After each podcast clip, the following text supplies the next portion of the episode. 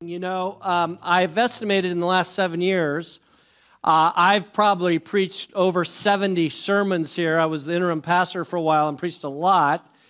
But if I had to say that this is in my top 100 favorite sermons, not going to make the top 100. Pastor Scott knows what he's doing. He's often Cabo celebrating his 20th anniversary, he cherry picked the first three chapters of Hosea. And oh, yeah, let John go with the judgment and the justice and the holiness and the wrath of God in the next two chapters. Thank you very much, Pastor Scott. He'll be watching this. This will be a lot of fun. So, we're going to have as much fun as we can possibly have in light of the topic, but the topic we're talking about there's not a whole lot to laugh about. We're going to talk about when leaders fail. Hosea 4 and 5 talk about leaders. Pastor Scott mentioned you that his heart was grieving because two of the churches that he had served in Chicago had moral and leadership failures. And then, as I was preparing this week, in my 41 years of ministry, 20 of them were spent in two different churches. And in both of those large churches that I served, our lead pastor failed, one morally and one in terms of leadership. So, this is a subject that, that comes very close to home, friends. And so, as we move in our passage from Hosea and Gomer and their marriage, which is an illustration of what? Of God's relentless pursuit of his people. He goes to addressing Israel in general and the priest, Allah, spiritual leaders in specific, and he goes to make a different application. But the same application he's making has to do with the same truth. God loves you, he's relentlessly pursuing you. But in chapter 4, he makes this hard right turn and he says, He's coming after Israel and the leaders in describing why he used Hosea for the first three chapters is really the setup for the next 11 chapters. And the problem is, is, this as the people, as the priests go, so go the people. They follow the lead of their spiritual leaders. And he says in this text, so go the men the ladies follow. And so, ladies, you're going to get a little bit of a pass today, thank goodness, because it's hard enough to preach God's holiness and justice. But if I had to call out the ladies, oh man, I might pack my bags, right? That's a tough crowd. And so, we're going to look at this and answer the question what happens when spiritual leaders fail? Heavenly Father, we ask today that you would enlighten our hearts, bring wisdom to the text. May we apply it to our lives personally. In Jesus' name, amen. All right, grab those notes, would you? And we'll take a look at what's going on here. To help you understand the context of the book of Hosea, look at this chart. Because what we did is we've set the theme as this relentless love for a broken bride, or another way of saying it, God's faithful love towards his unfaithful people. Now, the personal side was the first three chapters of Hosea, and that's where we have the agony of an unfaithful mate, and yet we have eh, this adulterous wife, yet a faithful husband. On the national side, that's where we're headed in the next several chapters, right? This is the tragedy of an unfaithful nation. Chapters 4 to 14, you see an adulterous nation, yet a faithful God. And in these three, these 11 chapters, you see these three themes repeated over and over again. The nation is guilty, but God is holy. The nation needs judgment, God is just. Nation has hope, God is love. And what happens in these several chapters is there's these five cycles of judgment and restoration. Now, does that sound familiar? Because that is the story of the judges as well, right? Uh, there's just judgment, there's restoration after there's repentance, etc. But the theme is that God, even though He brings judgment for a time, always wants to bring His people back to Himself because He loves them. It's just like in a family. There are times where there is tension in your home, but ultimately, if there are kids in this audience, your mom and your dad, they love you. Now, they may not like you for a, uh, for a little bit, and there's discipline, but they have this relentless love for you. By the way, I'm going to be talking about some very specific issues that may not be appropriate for young kids when I get later in this message. So I want to give you a forewarning that you might want younger kids to be somewhere else. I'm just giving you that heads up. And so we see this structure through the book of Hosea. They turn away from God, but and they're turning away to other gods, little g, and yet the Lord keeps coming after them. And even though they lived, Israel lived a life as if they weren't God's people, they clearly were his people. So the primary application for us today are for those who call yourself Christ followers. One of the awkward parts of this message is some of you are in this process of trying to follow Christ. You've not yet made a commitment to Christ. And so you're looking at this, and it may set up kind of in your mind the stereotypical idea about who God is or isn't based on what you do or don't know about God. Now, I want to give you a warning. It would be so nice if I just start with chapter 4, verse 1, just go straight through two chapters and end at the end of chapter 5. No, Hosea not only does this to us, but he plays theological pinball. You know what I'm talking about? Pinball machine. He's going to start on one topic, then jump to another, but he comes back to that topic, and it's all over the map. And so I'm going to try to help you walk through the passage. You're going to need both chapter 4 and chapter 5 side by side so you can kind of flip back and forth. And so we'll answer this question what happens when spiritual leaders fail or fall? Chapter 4, verse 4, we'll get started, and then we'll look at verse 9. Yet let no one contend and let none accuse, for with you is my contention, O priest. He's calling out the leader. You shall stumble by day, but the prophet shall also stumble with you by night. Verse 9. And it shall be like people, like priests. In other words, the people just follow example of the spiritual leader. I will punish them for their ways and repay them for their deeds. So there's this symbiotic relationship between people in Israel, people in the church, and their priest or their pastors or their elders. And so there's this back and forth thing. In fact, when a spiritual leader falls morally or in a leadership way, it damages the church. And we know that. We experienced it in our own church years ago. And so there's this tension because when we fall, it causes the church angst. When the shepherd falls, the sheep suffer. Now, the flip side of it works too. If there's just rampant things happening in Israel, like which we're going to look at, or things we call sin in the church, well, there's this issue because pastors sometimes don't want to declare the whole counsel of God. This is why my stomach was a bit of a knot because this is not a fun passage to talk about judgment and justice and appeasing God's righteous anger. And so sometimes pastors capitulate, uh, trying to please the flock instead of pastoring the flock. I don't want to just please you, I want to pastor you. And that sometimes you have to speak some hard truth. Not always fun, is it? And so bear with me as we go through this. And so we got to look at God's character in its totality. Now, I want to put a, a, a little balancing thing up there. Take a look at this because I think this might bring clarity to us. We have God's character in its totality. On one end extreme, you have his holiness and justice. On the other side, we see his love and compassion. By a vote of hands, how many would like to hear today a sermon about God's holiness and his justice? Wow, that's a that's like seven, eight, nine of you. Better than the three last hour. How many would like love and compassion? Yeah, come on, raise it more. All right. How many of you like both? See, we need both, don't we? In fact, what's going to happen in chapter 4 and 5, the hard part is, is you're going to hear about the spanking, but you don't get to hear about the hug. You got to wait till chapter 14 for that. And so that's the balance. Now, when leaders fall, there are five predictable consequences. This is what's going to happen. Number one, it produces a culture of compromise.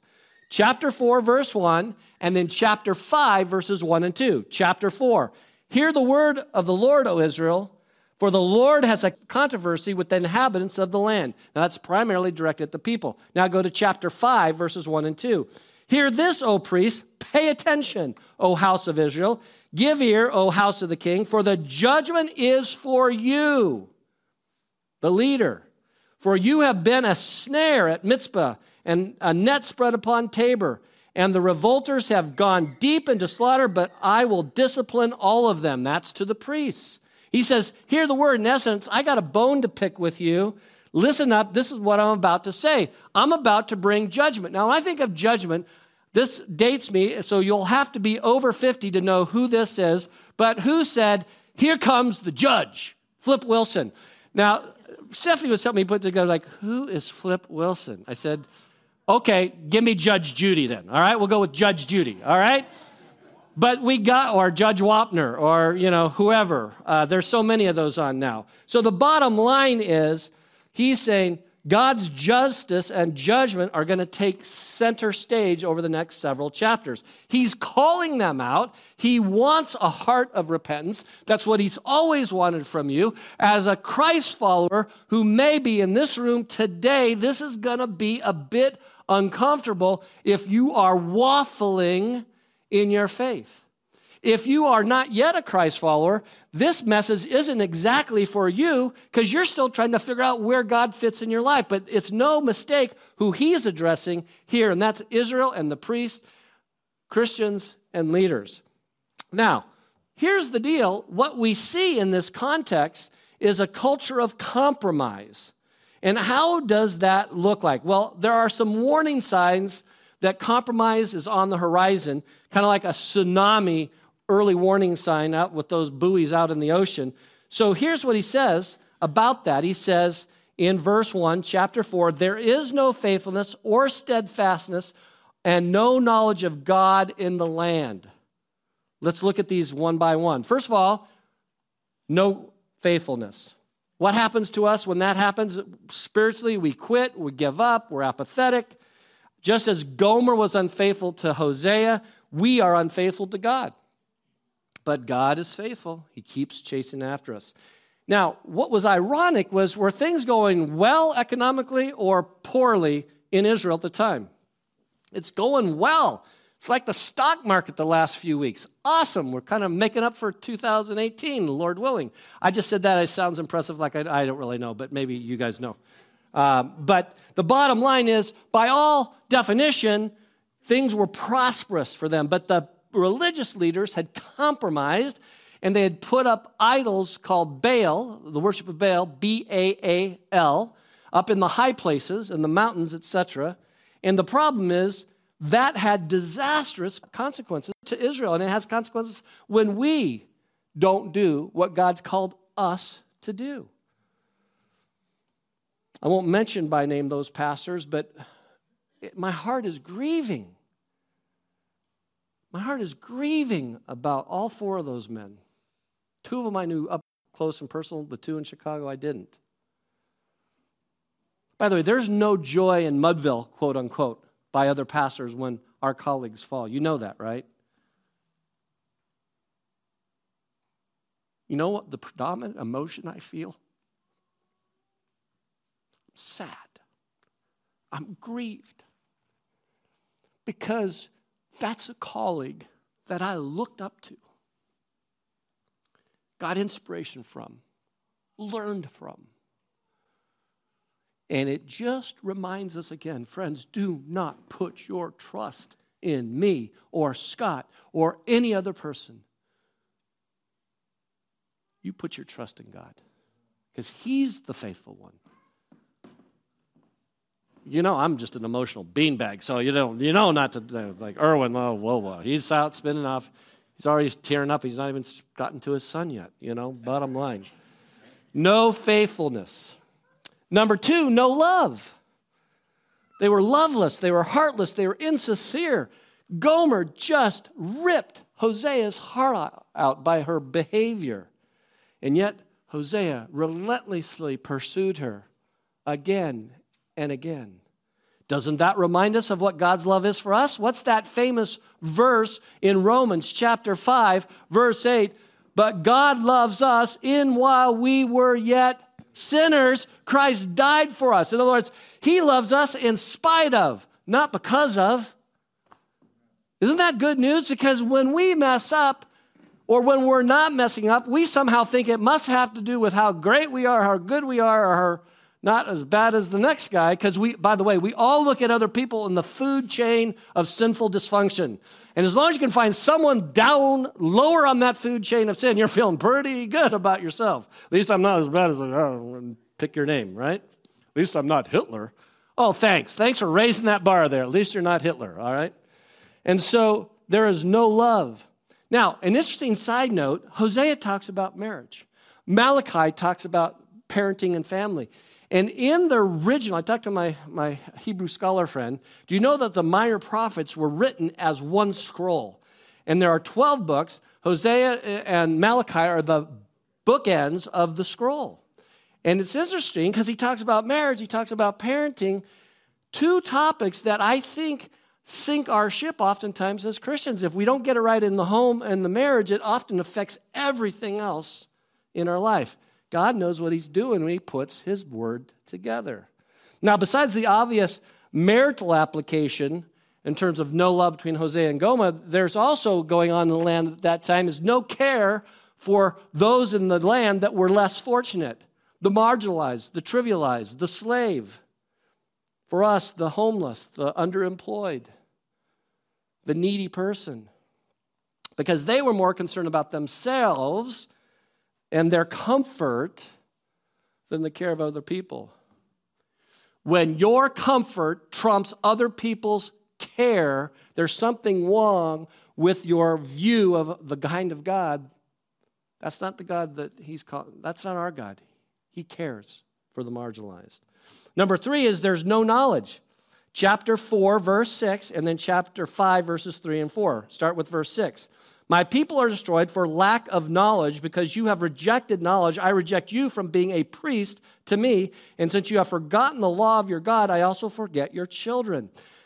Now, in the broader context, Israel was supposed to be a light to all the other nations. Remember, they are monotheistic, not polytheistic, right? And so, because they are a light to the nations, they have much more expected of them, and they've dropped the ball. They've fumbled on the goal line, so to speak. And God has become forgotten. He's an afterthought. He's pushed to the sideline, and he's relegated to insignificance.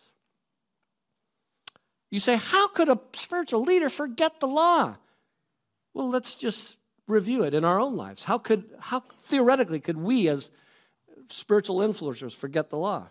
Well, we could say it just doesn't apply to me. We're, we're kind of above the law, beyond that. Or maybe we just l- subtly erode by little compromises, subtle compromises in our life, and we let little sins creep into our life, just like weeds in the, in the garden, so to speak, of our lives spiritually. It starts small, and I won't get into the illustrations, but you can imagine and how they can grow. Or we just buy wholesale into the culture of our day. That's what Israel did. They bought into the pluralistic society.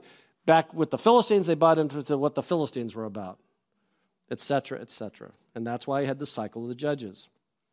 But in chapter 5, verses 3 and 4, he goes on to say this, I, in, in, intimating that maybe they don't even know God.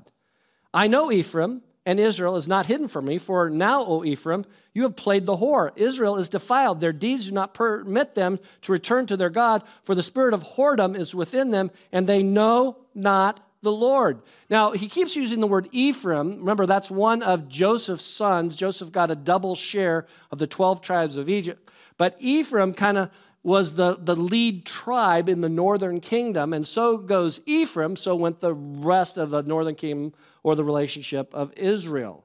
And so they weren't doing well, and so therefore all of Israel wasn't doing well. And so there was this vicious cycle of rebellion. And it, it begs the question whether these leaders, had they just completely forfeited their faith, or did they ever really know them at all? Remember, there's long periods where there's just seemed to be all kinds of confusion going on in Israel. In fact, we know before Christ comes, there's 400 years of silence between Malachi and Matthew. But in this particular case, there were prophets, they were preaching, but the priests were out to lunch, at least some of them. It reminds me today of certain preachers. Again, I'm not name calling, not calling anybody out, but you can watch on TV and you go, that doesn't seem to ring true. So, is there any reason for those in a lost world looking at the confusion of what's in the media. They hear about these things going on with megachurch pastors. And is it any wonder why people who are not yet Christ followers have a bit of a, huh? Why would I want to join your club? Because your club sounds screwed up. You guys are messed up. You say one thing and you do another. You say love people, but you judge. And you, you can see how that kind of plays out, right? And so the stakes are high, friends. When a leader falls or a church falls, it has devastating consequences. Number four. Now, this you have to take out of chapter 5, verse 15. There's false promises. Though you play the whore, O Israel, do not let Judah become guilty. Enter not into Gilgal, nor let go to Bethaven, and swear not as the Lord lives. Notice, don't make comments like, I swear to God, I promise you, this is going to happen. I'm going to make these changes. Uh, don't make oaths according to if the Lord lives. Don't do that kind of stuff. In fact, sometimes leaders try to convince their followers that they've heard from God, and what's the trump card? Well, hey, well, God told me, so you just you just need to follow because God's God told me. Time out. Time out. Okay, I'm, you know what's happening now. I'm, I'm going from preaching. Now I'm going to come and meddle just for a little bit. All right. Look at friends. If I can't show you in God's word, I said, hey, God told me, and it's not in God's word or it's contradicting God's word, you need to do what? Time out. Pastor John, we need to have a little chat. Now, let's do it in a nice way. First of all, don't fire off a crazy email saying you've forsaken God, you blasphemous pastor. How about just a conversation to start? Maybe I just misspoke or something. I got a couple verses inverted this last hour. We got those fixed. We're all good. But seriously, if we're not declaring the whole counsel of God or we only slant it the way we want it to read, that's bad. That's bad news. That's why we go through whole books, verse by verse. We're trying not to, to skip the hard stuff. And this is the hard stuff. I realize that today. And there's a way to respectfully engage with your leaders, with your elders, with your pastors, with your life group leaders. But it's got to come from God's word, not just me telling you it came from God's word. That's why I am so happy. We've got the front row filled with Bibles open, pens in hand, notes being taken. Oh, that's a grocery list? Oh, I'm just kidding. just just kidding. All right. No knowledge. No false promises. That was all point number 1. Didn't leave you much room. Point number 2. It promotes conduct that is morally bankrupt chapter 4, verses 2 and 3. There is swearing, lying, murder, stealing, and committing adultery. Specifically, I'm going to give you eight things. These five are all breaking five of the Ten Commandments, or violations of the Ten Commandments. Kind of eight indicators of what was gone south there. Now, just write this down. We don't have time to cover it. Write down 2 Timothy chapter 3, verses 1 to 5 Read that in context with this, and then look at our culture to say, and see if you don't find similarities. All right? First one, swearing. Commandment number three, Exodus 20, verse 7. You shall not take the name of the Lord your God in vain. Little pet peeve. That's why I get a little nervous when I hear some of you say, oh my God. It's on the borderline of maybe swearing. I, I just don't, don't do that. And don't do the other, which I'm going to say, where you use God's name in vain. Don't do that. It's unbefitting of the gospel. Lying. Commandment number nine, Exodus 20, 16. You shall not bear false witness. By the way, most of us would say we're not flat out liars, but we shade the truth or we don't tell the whole truth. Let me give you an illustration. When you are late to getting to church, oh boy, and you blame it on traffic instead of not getting out of the house on time. And the worst atrocity is when you blame it on your kids or that spouse you gave me, Lord. That sounds like Genesis. I was ready. I was in the car. I was waiting. And maybe that's all true. Change the clocks. Do something. Lying.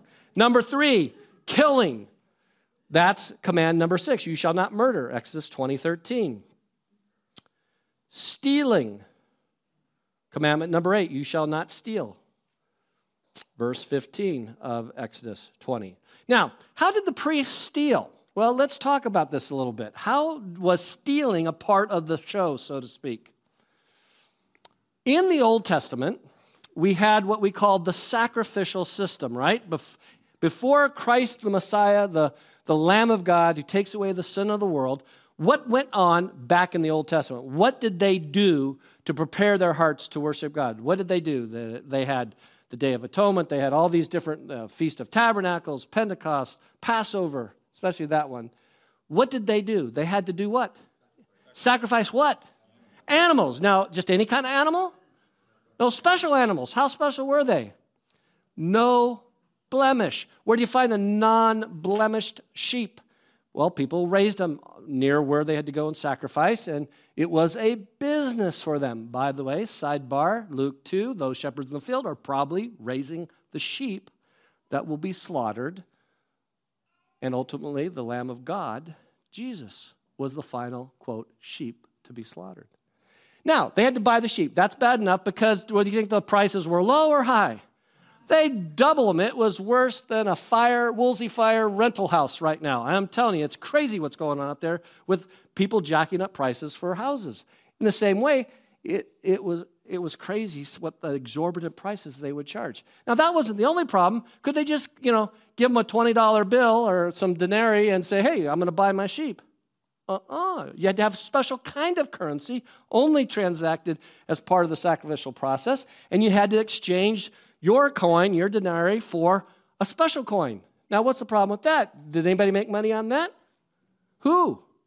The money changers. Does that help you understand why Jesus is so incensed about what's going on in the house of worship? There's bartering and trading for the cost of the animal, and then there's barter and trading on the cost of, of exchanging the money, and it was all a sham, and people were making money off of these poor people. And so when he says, the people, or the priests here, look at verses 7 and 8. Look at verses 7 and 8 of chapter 4. The more they increased, the more they sinned against me. I will change their glory into shame. They feed, talking about the priest, on the sin of my people. They are greedy for their iniquity. In other words, it made money for them if the people were sinning, and the more they sinned, the more they could have sacrifice, etc., etc. And you could see why Hosea says this is a problem.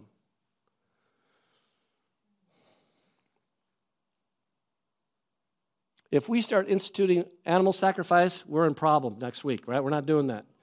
But you know, all kidding aside, we have some very tight financial procedures here. And I want to encourage you that this church is well managed. We have a checks and balances. The guy who writes the checks, Josh, can't sign the checks. The guys who sign the checks can't write the checks. When we take the offering, Two ushers go and they put that offering in the drop box. When the counters, and some of you guys are the counters in the church, when they count, they don't count by themselves. We have two involved in that process. And knock on wood, but we've set up parameters that if we follow our own parameters, there won't be financial mismanagement at this church. Praise the Lord. Good men set that up years ago. Number five, the fifth commandment that was broken, number seven, you shall not commit adultery, Exodus 20, 14. And then he goes on to verse 14, and he says this chapter 4, verse 14 I will not punish your daughters when they play the whore, nor your brides when they commit adultery. For the men themselves go aside with prostitutes and sacrifice with cult prostitutes, and a people without understanding shall come to ruin.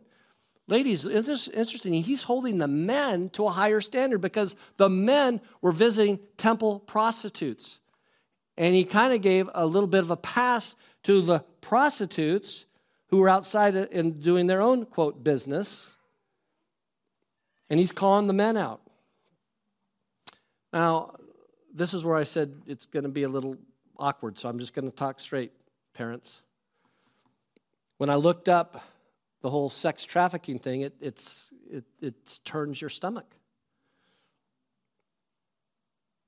There's estimated about 18,000, mostly women, entry age is age 13, that are trafficked in the U.S. alone. Top three of the 13 cities are LA, San Francisco, and San Diego. And if it wasn't enough to look up those statistics, there's over 800,000 to a million people who are trafficked not just sexually, but in forced slave labor worldwide. if you've been paying attention to the news, there's another famous person in the last two days, an NFL owner who was arrested for just that in a place in Florida. I, I, get no, no happiness in talking about this. It's the evidence of depravity in a society that's gone south. Sixth one idolatry. In other words, setting up false gods. You see that in chapter 4, verse 12 through 13, in 17, and in 19. Let me read sections of that. Verse 12 My people inquire of a piece of wood and their walking staff to give them oracles, wooden idols. Down to verse 13, they sacrifice on tops of the mountains and burn offerings on the hills. In other words, they set up uh, uh, idols and, and uh, sacrifice to Baal. Verse 17, Ephraim is joined to idols.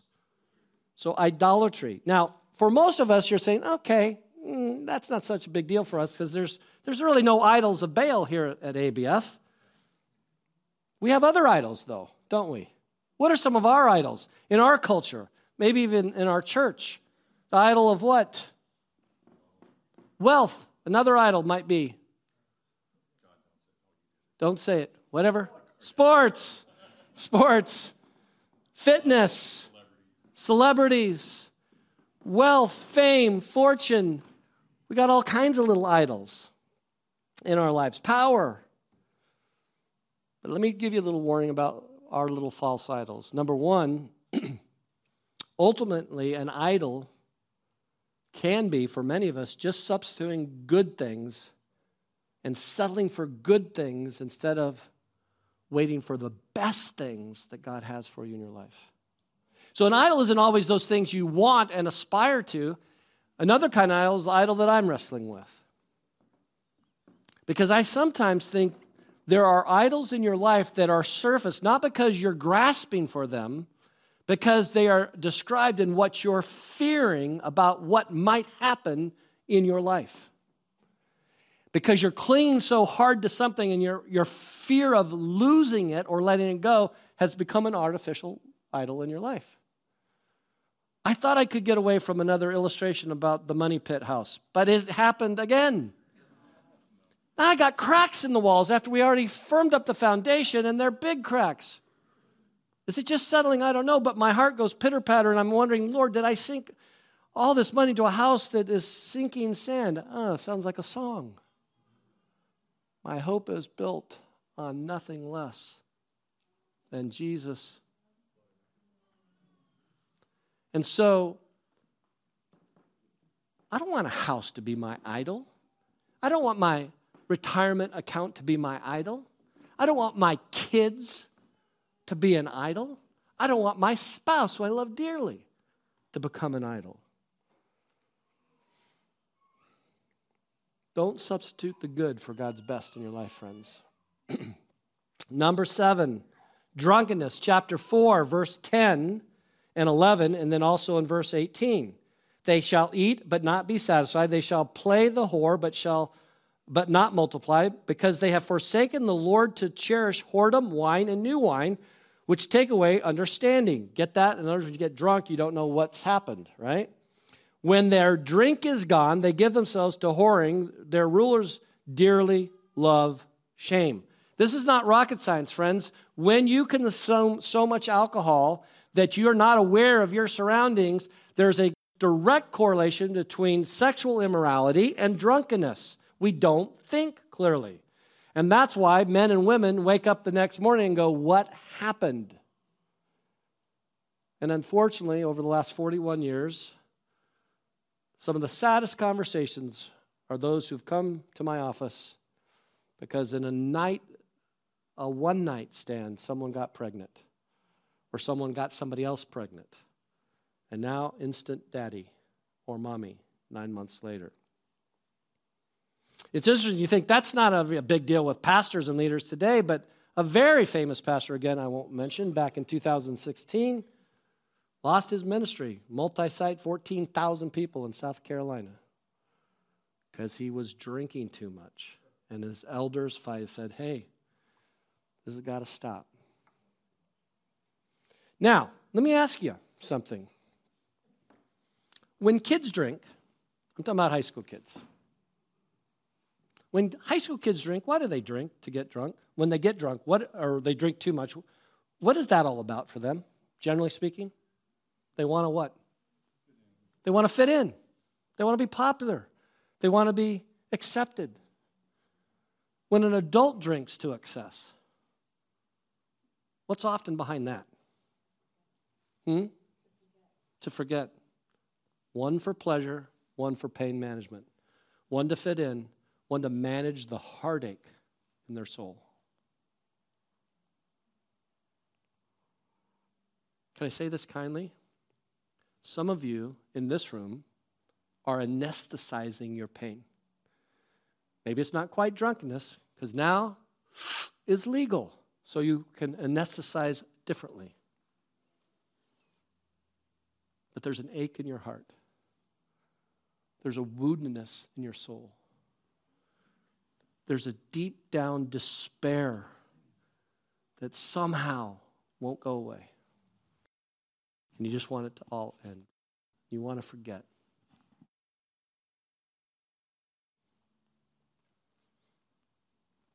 My son went through a horrible divorce. Horrible. She left him, the love of his life. Never had an issue with this, ever. He's drinking to numb the pain. Some of you know what I'm talking about. And here's what you don't know about ABF this is a safe place for those of you who are in that place. Because you're not going to find me pointing a finger at you and say, just stop it. What you're going to find is a place where we can put our arms around you and say, You need some help. We're going to walk with you, not reject you. The pain is real. So, how do we come alongside wounded people? As we show them the love of Jesus. Amen? We can't shoot our walking wounded. And oftentimes, I find it in marriages. You're not getting along, and alcohol is the solution to numb your pain for what's going on in your marriage. Eighth, arrogance reflected in stubbornness.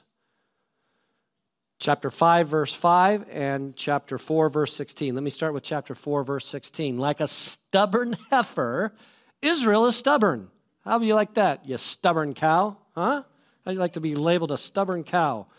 Can the Lord now feed them like a lamb in a broad pasture? How, how about chapter 5, verse 5? The pride of Israel testifies to his face. Israel and Ephraim shall stumble in his guilt. Judah shall also stumble with them. In other words, it's going to take the whole group down. And by the way, they're not fooling anybody. Look at chapter 5, verse 3. I know Ephraim and Israel is not hidden from me, for now, O Ephraim, you have played the whore, Israel is defiled. Who are we trying to fool? When there is arrogance, there are problems. When leaders fall morally, almost always there's an arrogance or pride issue attached somewhere in the, in the mix. If you, if you dig down a little deeper, there's this arrogance.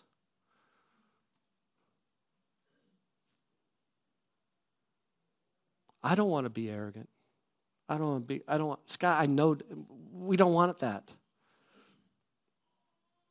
And I think God provides just enough bumps in our spiritual road for both of us to remind us that, hey, He's in charge. We're not.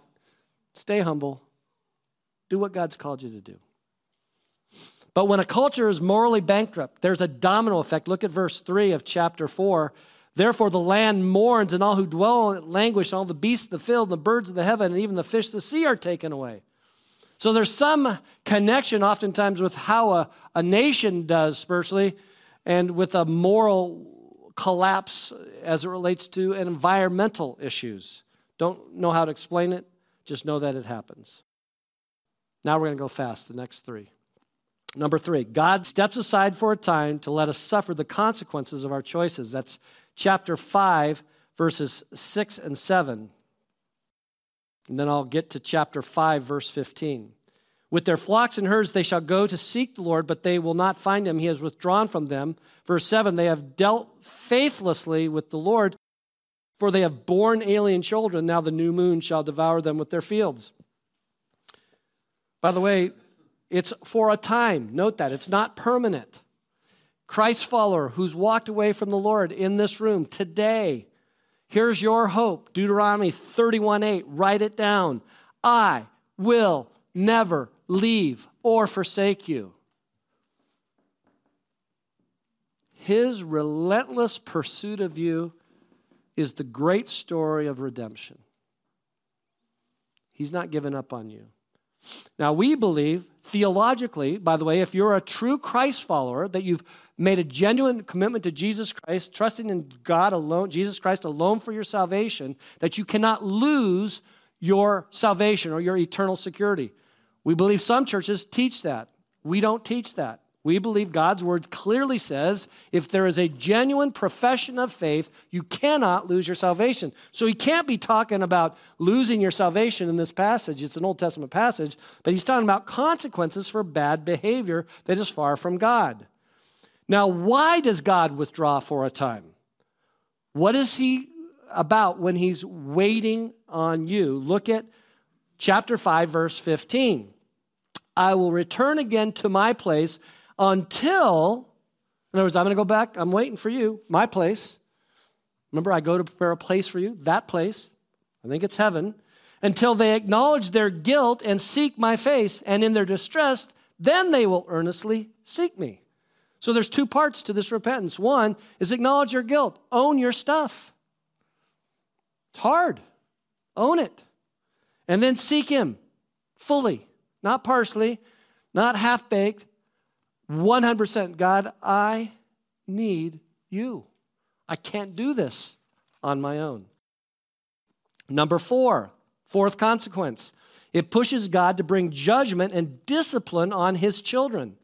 Chapter 5, verses 8 through 11. We'll look at verse 9 and, and first. Ephraim shall become a desolation the day of punishment among the tribes of Israel. I make known what is sure. Go down to verse 11. Ephraim is oppressed, crushed in judgment because he was determined to go after filth. Listen, God doesn't relish judgment on his people, but he does need justice. And he disciplines those he loves. He loves you. Now, here's another little problem that's come up in our culture just in the last three weeks when you heard about the nutcases from Westboro, Kansas, who came to picket at T.O. High School and at Pepperdine University, alleging that God was the one who brought the shooter to kill those innocent people. There is no other word to say that is messed up. And if you are are in this audience today and you're trying to figure out where God is and what Christ means, and then you hear that and you equal that with Christian, it is no wonder you go, uh, I really don't want to be in your club because you guys are messed up. Because if that's what they believe, I don't want any part of that. And you know what? Neither do I, and neither do you. Right? you see, we do want justice, right? We, we, believe, we already said that. God's holy and just, loving, compassionate. Everybody who has suffered an injustice does believe in justice. And that's the whole counsel of God. Do you think Jewish families who are descendants of the Holocaust wish there was justice for Hitler? Six million times over. You want justice for your daughter who was raped? You want justice because your investment broker stole your entire life savings that you invested with him in a Ponzi scheme? You want justice because your best friend cheated with your wife and she left you? You want justice because your coworker took all the credit for your ideas and he got the promotion and you didn't. Or even You want justice? Because the student who stole the answers to the final got an A and you got a C because you didn't cheat. We all want justice. Let's, let's be clear about that. God wants justice. And so, God ultimately, though, is in redeeming his people, and Hosea is the example of that in his relationship with Gomer. And Hosea is a, a type of Christ, pictured as the loving, faithful redeemer of a sinful humanity. And number five, we look to false deliverers to rescue us. Chapter 5, verses 12 to 14. Then Ephraim went to Assyria and sent to the great king, but he is not able to cure you, Hosea says, or heal your wound. Then go down to verse 14. I will carry you off, and no one shall rescue you. It's hard to believe that Israel thought in any way, shape, or form that the Assyrians were the answer to the moral problem of that day. What happens just a few years later after this is written? This is in chapter 5, uh, just 4 and 5. They think they wrote this somewhere around, you know, in the 700s. In 722 BC, Assyrians wipe Israel off the face of the planet practically. And a couple hundred years later, the southern kingdom goes to Babylon in 586. Other nations aren't going to be the answer for Israel's dilemma. You know what the answer is? Psalm 39 7. And so, Lord, where do I put my hope? My only hope is in you. That's where our hope is, friends. Whew. Tough couple of chapters this morning, huh? God's holiness and justice, His love and compassion. Christian, if you're in this audience today and you're running from God, or you're anesthetizing your pain, or you've lost your first love, could you hear this? God's coming after you not with a whip.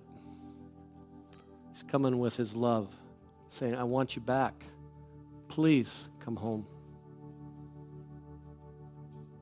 If you don't yet know the Jesus that I talk about and Scott talks about, it's time for a coffee. It's time for a long conversation about the true lover of your soul, the one that will make your life complete. But since this is a message about leaders and failure and falling, I want to pray for our leaders. I want our elders, there's two of them in our room right now. Those two elders, stand up. Gary Rafferty, Dave Huners. All the rest of our staff are gone except for Stephanie. So, Stephanie, you're going to represent all the staff. Would you come out from behind the computer there and stand in the back if she's back there? She's hiding from me. She hates this. But we're going to lay hands on these leaders right now. And so, wherever you're at in the room, would you just come up, stand around these guys, stand around Stephanie, and literally, I want you to put your hands on their shoulders. I don't, anywhere in the room, move and get around these guys and get around Stephanie. Get around our staff and our elders. By the way, we've done this in every service, so every elder has been prayed for. Oh boy. And then, yeah, thank you. And then by someone can, can stand without disturbing Chad and Erica, get behind them too. All right? And um, we're going to pray. We're going to pray for God's hand of protection on this church and on our leaders. Because as the leaders go, so goes the church. And so, would you pray with me? Heavenly Father, I pray right now, and even hands are on my shoulders, and hands are on the shoulders of our elders and our staff. Lord, would you protect us? Would you put a hedge of protection around us? Don't let me trifle with the Word of God. Don't let Pastor Scott mail it in. Don't let Josh or Chris just take their ministries for granted. Don't let Nancy or Stephanie or Chad or Eric or anybody on our team. Don't let them fall. Our hearts are knit together. We want to love you, we want to serve you. Don't let us compromise. Don't let the allure of our culture snare us. Don't let us erode the confidence of our people. by walking away. Hold on to me, Lord. I'm so grateful that my hope is in you and I trust you and I, I grab onto that hope. And I thank you for these people. They're so faithful. Thank you that they're an example to me, not a judgment or warning to me, because you've been faithful all these years. And so, Lord, we give this church and these leaders to you again one more time. In Jesus' name, amen. Amen. Well, that's the way to end those two chapters. Because there is hope, there is healing. God loves you like crazy, and He wants to put His healing hand on your life today. We got people up here to pray. Let's talk. Let's continue the conversation. Have a great day. God bless.